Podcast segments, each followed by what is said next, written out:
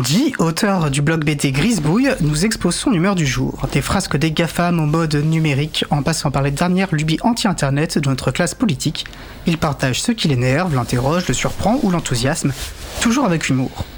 L'occasion peut être, derrière les boutades, de faire un peu d'éducation populaire au numérique.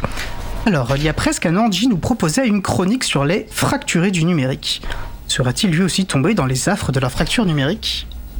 Alors, salut Étienne, est-ce que tu m'entends Je t'entends, bah oui, parce que tu d'habitude tu es avec nous en studio et c'est vrai qu'aujourd'hui, exceptionnellement, tu, tu, participes à distance. Et je vais en profiter pour faire un petit échange avec euh, la régie. Bouki, tu peux éteindre ton propre micro. Super. Et bah, Dion t'écoute. Alors, salut à toi, public de Libre à vous. Alors, effectivement, comme Étienne le disait, il y a un an, c'est presque jour pour jour, hein, notamment si j'avais fait ma chronique euh, la semaine dernière comme c'était prévu, malgré le Covid, du coup. Eh ben, c'était le 15 novembre 2022, je donnais sur euh, ce plateau du coup ma troisième chronique de l'émission qui s'appelait Les fracturés du numérique.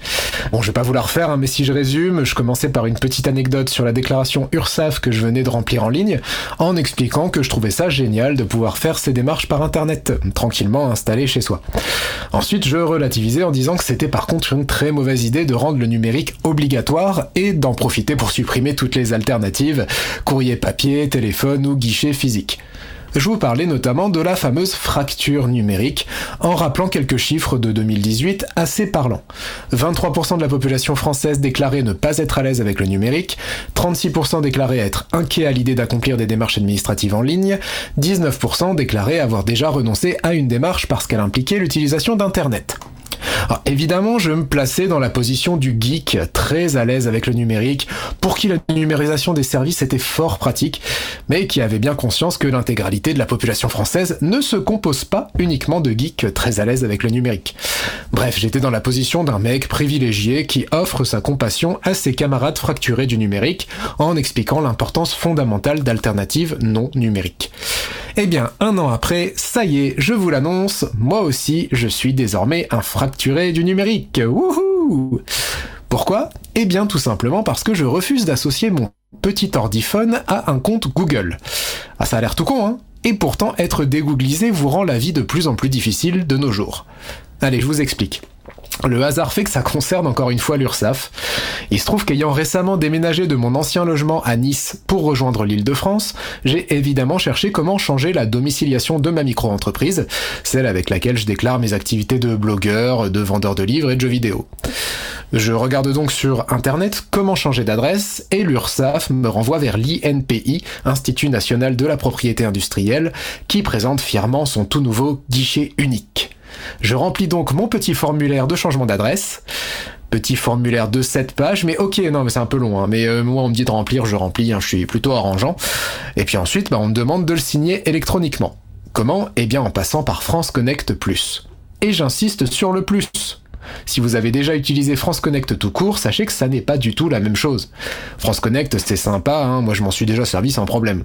Non, France Connect Plus, c'est différent. C'est un système qui permet donc une signature électronique avancée reposant sur un certificat qualifié.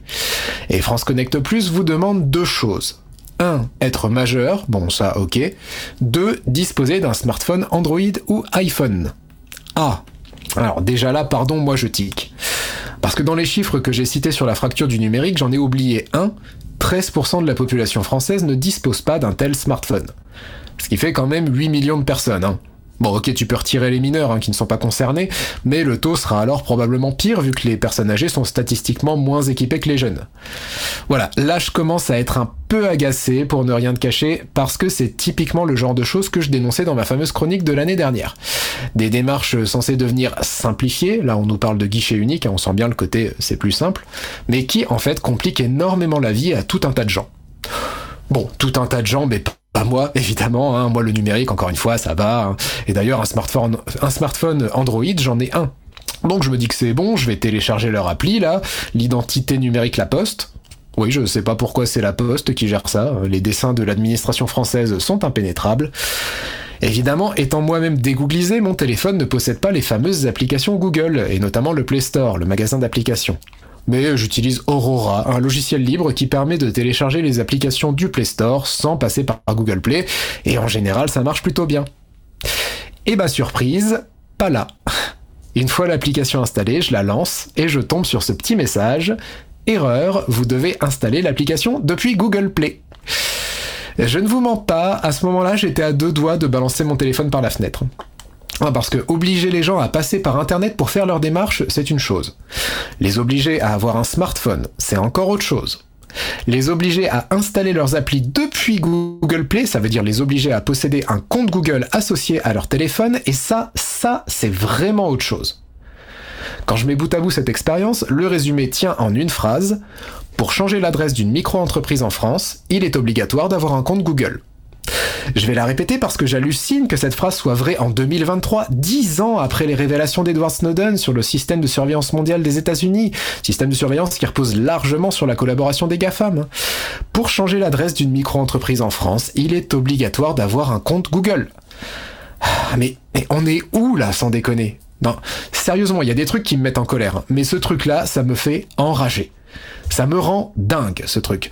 J'en ai même fait une BD qui a pas mal tourné, et puis maintenant, bah, cette chronique. Alors, j'évacue tout de suite les remarques techniques. Oui, mais c'est le safety net de Google, c'est le seul moyen de certifier que c'est l'utilisateur qui blablabla. Je, m'en tape en fait. C'est pas une question technique, c'est une question politique. Si vous n'êtes pas capable de mettre en place des démarches sécurisées en ligne sans reposer entièrement sur une entreprise d'un pays qui se torche avec la vie privée de tout le monde à grands coups de Patriot Act, eh bien le faites pas. Et puis au moins, rendez pas ça obligatoire. Oui, parce que dans ma BD, je vous disais que j'avais trouvé une alternative en envoyant un bon vieux formulaire SERFA, papier, hein, à mon URSAF. Bah pas du tout en fait. Hein. Mon URSAF, mon, mon SERFA, pardon, il est parti à la corbeille direct et j'ai reçu une réponse automatique de l'URSAF qui me répète de passer par le guichet unique de l'INPI. Bon bah moi du coup j'ai envoyé un mail à l'INPI pour leur demander s'ils avaient une solution pour signer mes documents sans passer par France Connect Plus, enfin Google Connect Plus. Hein. Au moment où j'écris cette chronique, j'attends toujours la réponse. Comme ça fait déjà deux semaines, j'imagine que la réponse tient en cinq lettres, hein, M-E-R-D-E. Et donc euh, maintenant, euh, je fais quoi? Ah, ça pique hein, de se retrouver du côté des fracturés du numérique, des pestiférés qui ne sont pas suffisamment connectés pour faire leur démarche administrative. Évidemment, en bon gros geek, je suis assez tenté d'essayer des petites techniques alternatives, comme installer l'appli dans un émulateur Android sur mon PC avec un compte Google dédié qui ne servira qu'à ça, ou bien passer par des utilitaires qui cachent le fait que l'appli n'a pas été installée par Google Play en routant le téléphone au préalable, mais, mais je devrais pas avoir à me lancer dans ce genre de truc. Moi, vous savez, ça me donne limite envie de faire le contraire, de balancer mon smartphone, prendre un bon vieux dumbphone, un Nokia qui fait SMS coup de fil et basta, et comme ça au moins j'arrêterai de me poser des questions et je passerai directement à l'étape j'ai pas de smartphone, il me faut une autre solution, démerdez-vous. Je suis désolé si la chronique est un peu vénère et un peu vulgaire, mais faut que ça sorte. Parce que je me dis que peut-être que si on est suffisamment à les enquiquiner et à résister à ce genre de pratique, on finira par avoir de nouveau des solutions qui ne dépendent pas des GAFAM, voire même des solutions non numériques, rêvons un peu. En attendant, ma micro-entreprise reste domiciliée à Nice, jusque quand? Bah j'en sais rien, jusqu'à ce qu'on me trouve une solution sans Google. Bon, j'ai fait une redirection de courrier, alors disons que ça va. Ah, d'ailleurs, pour la redirection de courrier, la Poste ne demande pas encore d'avoir un compte Google. Tu me diras, c'est déjà ça. Mais au train où vont les choses, je me demande si ça va durer. Allez, salut Merci Di. Voilà, je pense qu'on est nombreux et nombreuses à partager ton énervement et merci de défricher ce chemin et de nous partager, euh, de nous partager ça. Et comme tu le dis, hein, euh, si on est suffisamment nombreux et nombreuses aussi à râler et à s'organiser, euh, c'est comme ça aussi qu'on pourra renverser ces rapports de force. J'en profite pour rappeler que bah, ton blog BD est effectivement Grisbouille, hein, qu'on peut retrouver. On pourra lire, rire et, râler avec ton, le biais que tu as mentionné, hein, qui aura donc inspiré cette chronique. Je vais aussi en profiter pour rappeler que tu es un, un, auteur qui a fait le choix de publier son travail sous licence libre. À l'unique exception, on peut le dire, de ton jeu vidéo superflu euh, Returns, qui n'en reste pas moins un excellent jeu vidéo qu'on vous invite à découvrir. Et tes œuvres sont donc quasi intégralement euh, gratuites, ou plutôt à prix libre. Et on peut donc soutenir ton travail et contribuer financièrement par des dons ponctuels ou récurrents. Et donc j'invite les personnes qui souhaitent le faire à, retrouver les informations sur ta page ptilook.net, P-T-I-L-O-U-K.net. Merci. Et du coup, bah, sachez que les dons en question seront déclarés à Nice, mais même si j'habite en Ile-de-France. Donc voilà. ça peut poser des problèmes pour d'autres raisons, mais on va pas rentrer dans ce sujet. Enfin, écoute, merci encore, euh, bah, merci à vous. Bah, alors, au mois prochain pour une nouvelle chronique.